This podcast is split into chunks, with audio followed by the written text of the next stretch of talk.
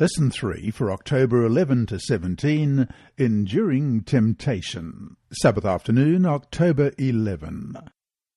Before we start, let's pray. Our Heavenly Father, as we come to you this week, we are going to be opening your word. We're going to be looking at how we can endure temptation and come out the other end successfully connected with you. And as we do so, we pray that your Holy Spirit will Enlighten your word in our hearts and our minds.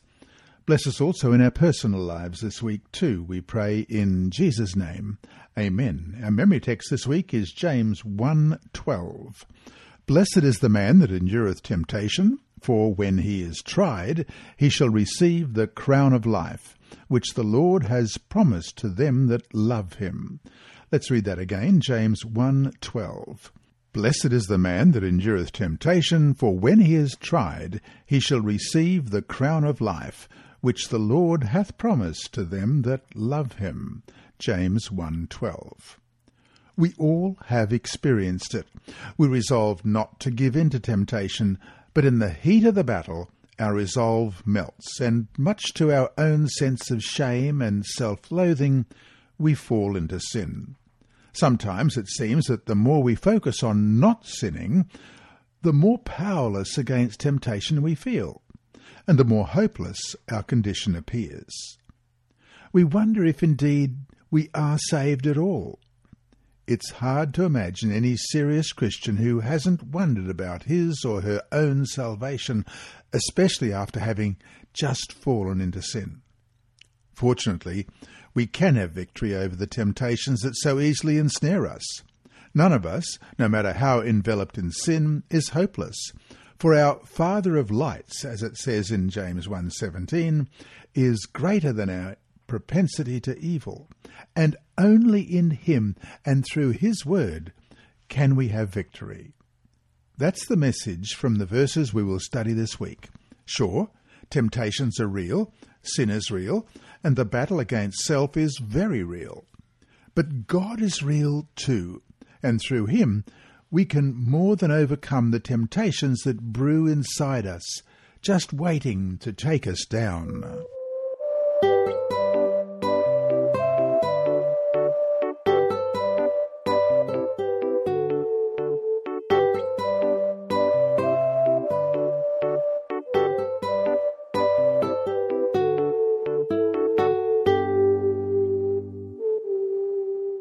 Sunday, October 12, The Root of Temptation.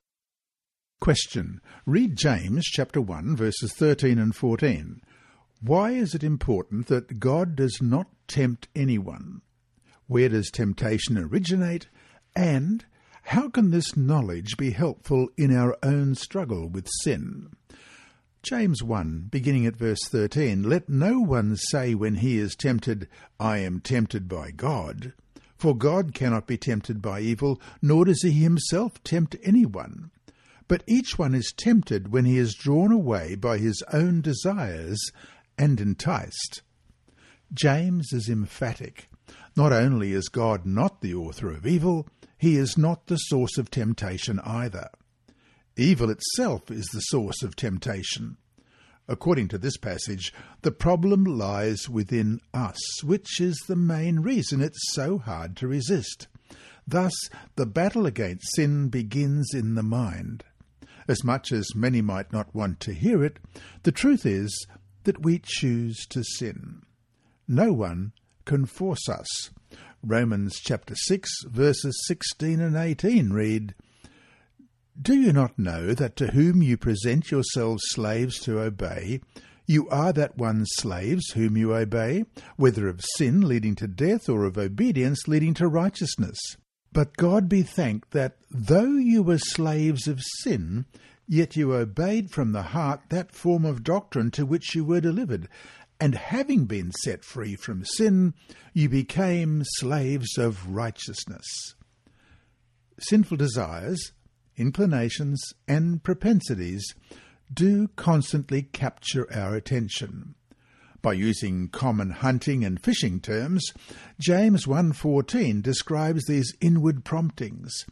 Our own desires lure and entice us, and when we give in to them, they finally hook and entrap us.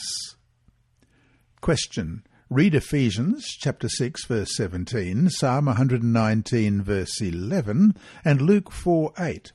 What common theme is seen in all? And how does that relate to the question of victory over temptation? First of all, Ephesians 6 verse 17, and take the helmet of salvation and the sword of the Spirit, which is the Word of God. And Psalm 119 and verse 11. Your word I have hidden in my heart that I might not sin against you. And Luke 4 verse 8. And Jesus answered and said to him, Get behind me, Satan, for it is written, You shall worship the Lord your God, and him only you shall serve. In the passages in James, he clearly separates temptation from sin.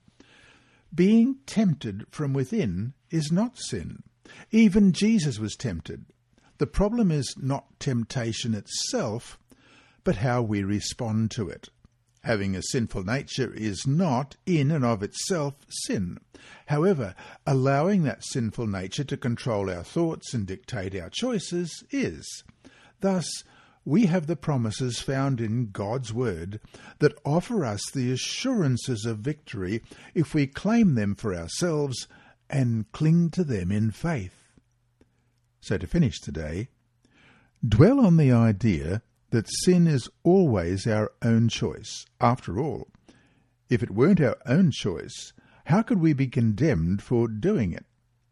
What things can we do on a daily practical level that could help to keep us from making the wrong choices?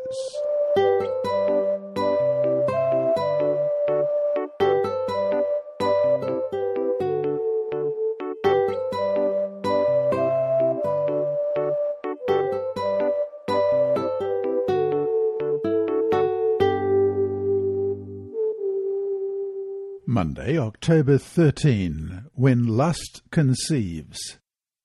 Question. Read James chapter 1 verses 13 to 15 again. When does temptation become sin? Beginning at verse 13. Let no one say when he is tempted, I am tempted by God. For God cannot be tempted by evil, nor does he himself tempt anyone.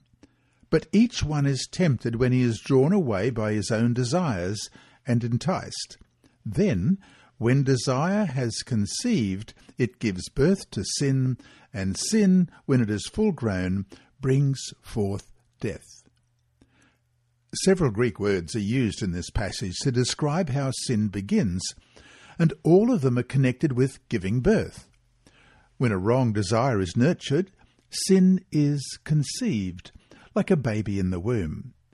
Sin, when it is completely grown, gives birth to death. That's James 1.15 in the author's literal translation of the original Greek. The picture is paradoxical. The process that is supposed to give life results only in death, as we read in Romans 7 verses 10 to 13. And the commandment which was to bring life I found to bring death. For sin taking occasion by the commandment deceived me, and by it killed me. Therefore the law is holy, and the commandment holy, and just, and good. Has then what is good become death to me? Certainly not. But sin, that it might appear sin, was producing death in me through what is good, so that sin through the commandment might become exceedingly sinful. Sin, like cancer, takes over and consumes its host. We all know this, for we have all been ruined by sin. Our hearts are evil, and we cannot change them. Question. Read Genesis chapter 3, verses 1 to 6. Eve's experience vividly illustrates the conflict with sin. What steps led her into sin? Now the serpent was more cunning than any beast of the field which the Lord God had made. And he said to the woman, Has God indeed said, You shall not eat of every tree of the garden? And the woman said to the serpent, We may eat the fruit of the trees of the garden, but of the fruit of the tree which is in the midst of the garden, God has said, You shall not eat it, nor shall you touch it, lest you die. Then the serpent said to the woman, You will not surely die. For God knows that in the day you eat of it, your eyes will be opened, and you will be like God, knowing good and evil. So, when the woman saw that the tree was good for food, that it was pleasant to the eyes, and a tree desirable to make one wise, she took of its fruit and ate. She also gave to her husband with her, and he ate. At its root, sin begins with distrusting God. Satan uses the same successful method by which he deceived a third of the angels. We read about that in Revelation 12, verses 4 and 7 to 9. His tail drew a third of the stars of heaven and threw them to the earth. And the dragon stood before the woman who was ready to give birth to devour her child as soon as it was born. And war broke out in heaven. Michael and his angels fought with the dragon, and the dragon and his angels fought, but they did not prevail, nor was a place found for them in heaven any longer. So the great dragon was cast out, that serpent of old, called the devil and Satan, who deceives the whole world. He was cast to the earth, and his angels were cast out with him. This method raised doubts in Eve's mind about God's character. Approaching the forbidden tree was not sin, but taking and eating the fruit was. Even so, wrong thoughts seem to have preceded her sinful act. We look at that in Genesis chapter 3 and verse 6. So when the woman saw that the tree was good for food, that it was pleasant to the eyes, and a tree desirable to make one wise, she took of its fruit and ate.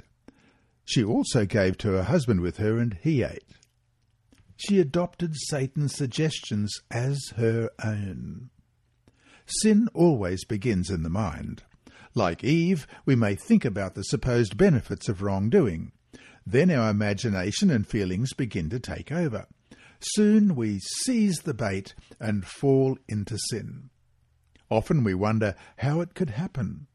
The answer is easy. We let it happen.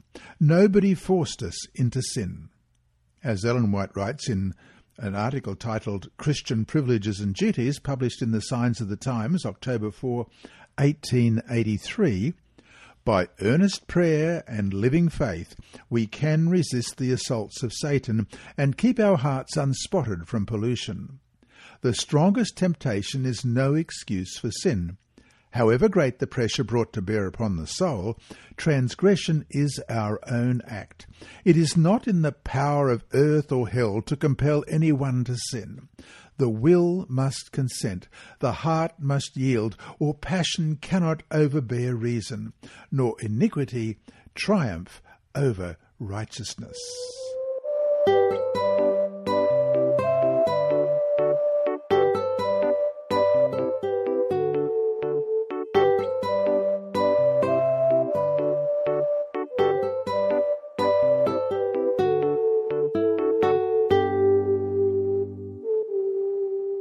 Tuesday, October 14. Every good and perfect gift. James 1 verses 16 and 17 reads, Do not err, my beloved brethren. Every good gift and every perfect gift is from above, and cometh down from the Father of lights, with whom is no variableness, neither shadow of turning. Although sin gives birth to death, God is the source of life. He is the Father of lights, as it said in verse 17. And that's a reference to the creation, obviously. Genesis 1 14 and 16 said, Then God said, Let there be lights in the firmament of the heavens to divide the day from the night, and let them be for signs and seasons and for days and years. And let them be for lights in the firmament of the heavens to give light on the earth. And it was so. Then God made two great lights, the greater light to rule the day, and the lesser light to rule the night. He made the stars also. God set them in the firmament of the heavens to give light on the earth, and to rule over the day and over the night, and to divide the light from the darkness. And God saw that it was good. God gives us birth to a new life, which is the greatest gift we can get from above. As it's said in verse 17, and also in John chapter 3 and verse 3. Jesus answered and said to him, Most assuredly I say to you, unless one is born again, he cannot see the kingdom of God. Like Paul, who speaks of salvation as the result of God's grace in Romans 3 23 and Ephesians 2 and 2 Timothy chapter 1, James 17 calls salvation a gift. Let's look at those other verses. Romans 3 23 and 24. For all have sinned and fall short of the glory of God, being justified freely by his grace through the redemption that is in Christ Jesus. Ephesians 2 8. For by grace you have been saved through faith, and that not of yourselves. It is the gift of God. And 2 Timothy 1 9 who has saved us and called us with a holy calling, not according to our works, but according to his own purpose and grace, which was given to us in Christ Jesus before time began.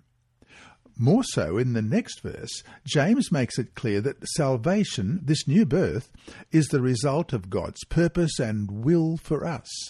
James 1:18 in fulfillment of his own purpose he gave us birth by the word of truth. That is God wants us to be saved. It was his will from even before we existed that we should have salvation and a new life in him now and for all eternity. Question how does James' depiction compare with the description by Paul and Peter of the new birth? Let's look at uh, Titus chapter 3 verses 5 to 7. Not by works of righteousness which we have done, but according to his mercy he saved us through the washing of regeneration and renewing of the Holy Spirit, whom he poured out on us abundantly through Jesus Christ our Saviour, that having been justified by his grace, we should become heirs according to the hope of eternal life. And 1 Peter chapter 1 and verse 23, having been born again, not of corruptible seed, but incorruptible, through the word of God which lives and abides for ever. Jesus, Paul, Peter, and James all connect salvation with the new birth. God's whole purpose in the plan of salvation is to reconnect sin battered and broken human beings with heaven. The rift was so big and so wide that nothing humans could do could have ever bridged it. Only God's Word in human form, Jesus, could reconnect heaven to earth.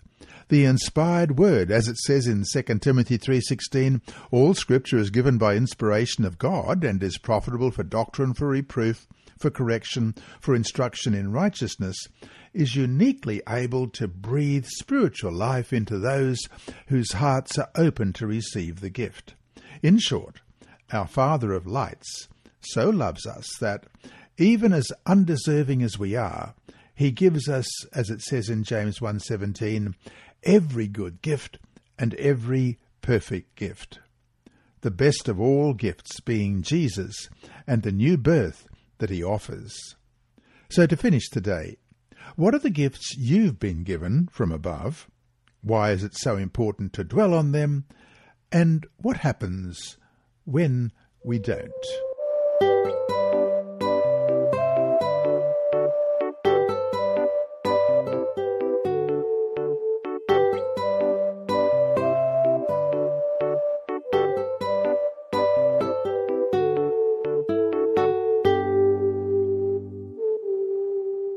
Wednesday, October 15, Slow to Speak. Question. Read James chapter 1 verses 19 and 20. What important point is he making there? So then, my beloved brethren, let every man be swift to hear, slow to speak, slow to wrath, for the wrath of man does not produce the righteousness of God. God's word is powerful, but so are human words, how often have we spoken words that later we wish we could take back? Unfortunately, just being aware of how hurtful wrong words can be and how destructive anger is does little to help us get ourselves under control. left to our own devices, we can never really change. That is why we need to listen more to God and let Him work in us. A quote here When every other voice is hushed and in quietness we wait before Him, the silence of the soul makes more distinct the voice of God. He bids us be still and know that I am God. And that's from the Ministry of Healing, page 58. By contrast, problems arise when we stop listening to God and to each other. Whether in the home, at work, or in the church, arguments ensue when listening stops. When that happens, talking begins to accelerate and anger builds. This slippery slope of sinful communication, like the uncontrolled inward desires of James 1 14 and 15, can never produce the righteousness of God. That is why James juxtaposes God's righteousness with human wrath. As long as we rely on what bubbles up naturally from our sinful nature, the creative power of God's Word is blocked, and our own unhelpful or even hurtful words arise instead.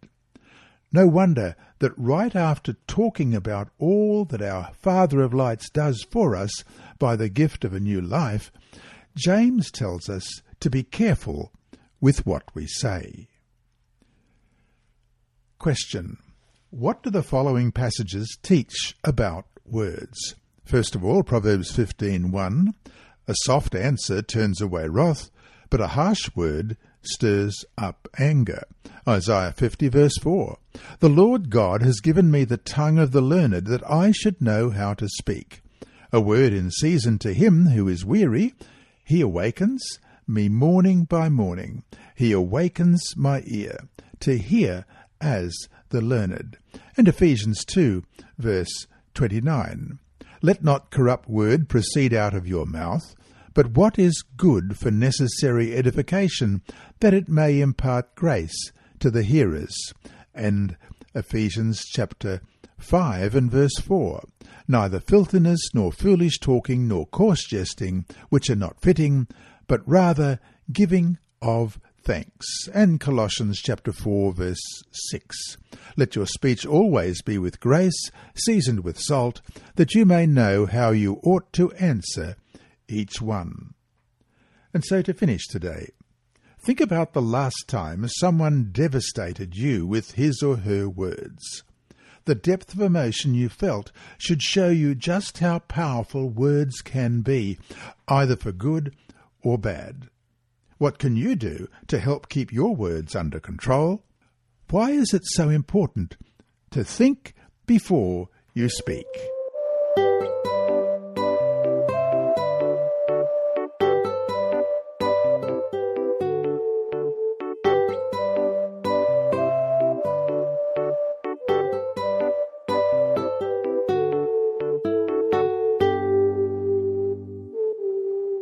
Thursday, October 16, Saved by Receiving. Question. Read James 1.21. What role does the Word have in what James is saying? Therefore lay aside all filthiness and overflow of wickedness, and receive with meekness the implanted Word, which is able to save your souls. This verse concludes all that has been said so far about faith and salvation. It is an appeal to put away all impurity and separate ourselves from wickedness. The command put away, as used in the Revised Standard Version, is used seven out of nine times in the New Testament for detaching oneself from the evil habits that have no place in a life submitted to Christ. Just listen to these Romans 13, verse 12 The night is far spent, the day is at hand. Therefore, let us cast off the works of darkness, and let us put on the armour of light. And Ephesians chapter 4 and verse 22, that you put off concerning your former conduct the old man which grows corrupt according to the deceitful lusts. And the same chapter, verse 25. Therefore, putting away lying, let each one of you speak truth with his neighbour, for we are members of one another. And Colossians chapter 3 and verse 8. But now you yourselves are to put off all these anger, wrath, malice, blasphemy, filthy language out of your mouth. And Hebrews chapter 12 verse 1. Therefore we also, since we are surrounded by so great a cloud of witnesses, let us lay aside every weight and the sin which so easily ensnares us, and let us run with endurance the race that is set before us. And 1 Peter chapter 2 verse 1. Therefore, laying aside all malice, all deceit, hypocrisy, envy, and all evil speaking. It can also refer to the taking off of clothing, as in Acts 7.58, And they cast him out of the city and stoned him, and the witnesses laid down their clothes at the feet of a young man named Saul so that the taking off of our filthy rags of sin, as in Isaiah 64 verse 6, but we are all like an unclean thing, and all our righteousnesses are like filthy rags. We all fade as a leaf, and our iniquities like the wind have taken us away, may also be implied. Indeed, the word filthiness occurs in James for the filthy clothes of the poor, in contrast to the sparkling clean clothing of the rich, as in James 2 2. For if there should come into your assembly a man with gold rings in fine apparel, and there should also come in a poor man in filthy clothes. Like Jesus, James decries the human tendency to be so concerned with outward appearance because God is concerned above all with the condition of our hearts. In the Greek translation of the Old Testament, the word filthy, rippraros, is used in only one passage, in Zechariah chapter 3 and verses 3 and 4 where Joshua the high priest represents sinful Israel. Let's look at that. Now Joshua was clothed with filthy garments, and was standing before the angel. Then he answered and spoke to those who stood before him, saying, Take away the filthy garments from him. And to him he said, See, I have removed your iniquity from you, and I will clothe you with rich robes. God takes away the high priest's filthy garments and clothes him with a clean robe, symbolizing Israel's forgiveness and cleansing. This scene is very different from the popular Christian image we sometimes see of Jesus putting a clean white robe over the sinner's dingy, soiled clothes. Who would do this in real life? Nobody puts clean clothes over dirty ones. Likewise, in Zechariah, the filthy garments are removed before the clean robe is put on.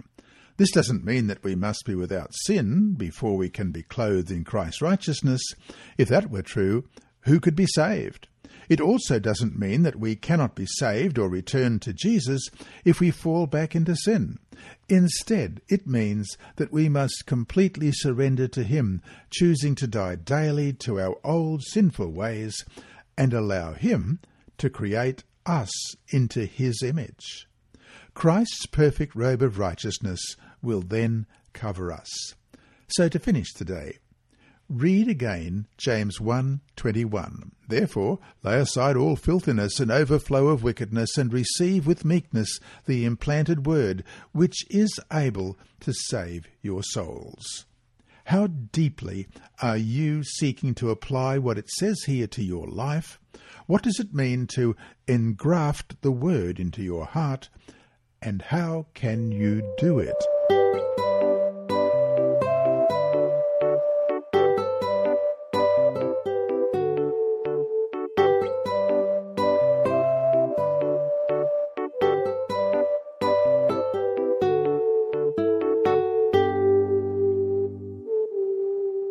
Friday, October 17. From the book Desire of Ages, page 311, the plan of redemption contemplates our complete recovery from the power of Satan. Christ always separates the contrite soul from sin. He came to destroy the works of the devil, and he has made provision that the Holy Spirit shall be imparted to every repentant soul to keep him from sinning. And from Christ Object Lessons, page 67 to 68, if you have accepted Christ as a personal Saviour, you are to forget yourself and try to help others. Talk of the love of Christ. Tell of his goodness. Do every duty that presents itself. Carry the burden of souls upon your heart, and by every means in your power seek to save the lost. As you receive the Spirit of Christ, the spirit of unselfish love and labour for others, you will grow and bring forth fruit. The graces of the Spirit will ripen in your character. Your faith will increase, your convictions deepen, your love be made perfect more and more you will reflect the likeness of Christ in all that is pure, noble, and lovely. And that brings us to our five discussion questions for this week. 1. Think more about the reality of the power of words. Why are they so powerful? How can language be easily manipulated? How often is how we say or write something just as important or even more important than what we say or write? 2. Of all the gifts that you have been given from above, which is the greatest one, and why? 3. Read over James 1 verses 12 to 21. What is the essential message there? What hopes and promises are there for us? Blessed is the man who endures temptation, for when he has been approved, he will receive the crown of life, which the Lord has promised to those who love him. Let no one say when he is tempted, I am tempted by God, for God cannot be tempted by evil, nor does he himself tempt anyone. But each one is tempted when he is drawn away by his own desires and enticed. Then, when desire has conceived, it gives birth to sin, and sin, when it is full grown, brings forth death. Do not be deceived, my beloved brethren. Every good gift and every perfect gift is from above, and comes down from the Father of lights, with whom there is no variation or shadow of turning. Of his own will he brought us forth by the word of truth, that we might be a kind of firstfruits of his creatures. So then, my beloved brethren, let every man be swift to hear, slow to speak, slow to wrath, for the wrath of man does not produce the righteousness of God. Therefore lay aside all filthiness and overflow of wickedness, and receive with meekness the implanted word, which is able to save your souls. And four, lust brings forth sin, and sin brings forth death. Why, with such high stakes before us, do we not have the victories that should be ours? What are the ways in which we rationalize sin? And why is that always a dangerous mind game to play? And five, read the last Ellen White statement above.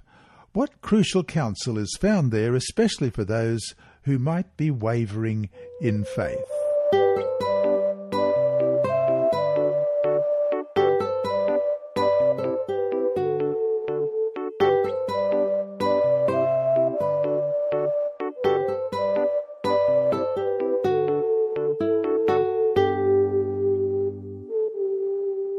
Inside Story. Our mission story continues today. It's titled Heidi's Hope, Part 2. The demons in Morella struggled against the family members who took her to the Seventh day Adventist Church. During the struggle, Morella fainted. When the family tried to carry her limp body through the church door, they could feel a powerful force pushing them away. Inside the church, the congregation prayed while deacons tried to pull the family into the church. Finally, they managed to enter the church. They laid Marilla on the floor in the pastor's office. The pastor told Marilla's family, We do not have any powers to fight against the devil and his spirits, but I can call on the one who has defeated sin and the devil, Christ Jesus, our Lord. He urged the family to confess their sins and call on the power of God to overrule. Then the pastor knelt beside Marilla's still form and prayed. He invited the holy angels of heaven to join in the battle for her soul. Then, with a strong voice, he commanded, With the angel host beside me, and with Christ already the victor, I command you, Satan, in the name of our Lord Jesus Christ, to get out of her. Marilla screamed loudly and began to speak, but the pastor repeated the command, In the name of the Lord, get out of her. The girl became quiet and lay on the floor, still unconscious. When Marilla opened her eyes, she stood up and rushed into the arms of a family member, clinging to his neck in fear. Heidi placed her hand on Marilla's shoulder. You are safe, Heidi said. Christ has freed you from the claws of Satan. The girls rejoiced in their new-found peace and made preparations for baptism.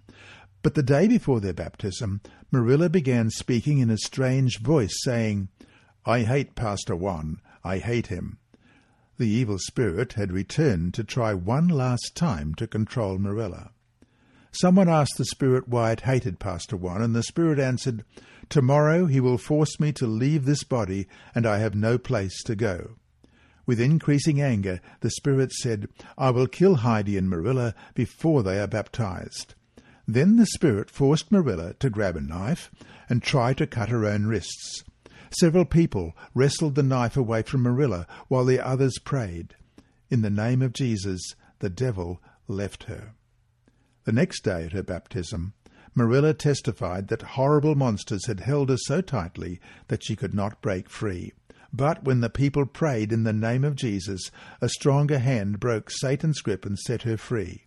It was the hand of Jesus, the only one more powerful than the demons.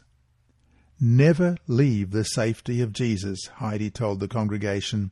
Jesus is the only one who can set you free from the bonds of Satan.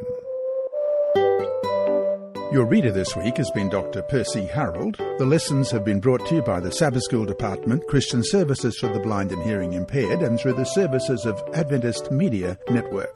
Remember that God is always faithful.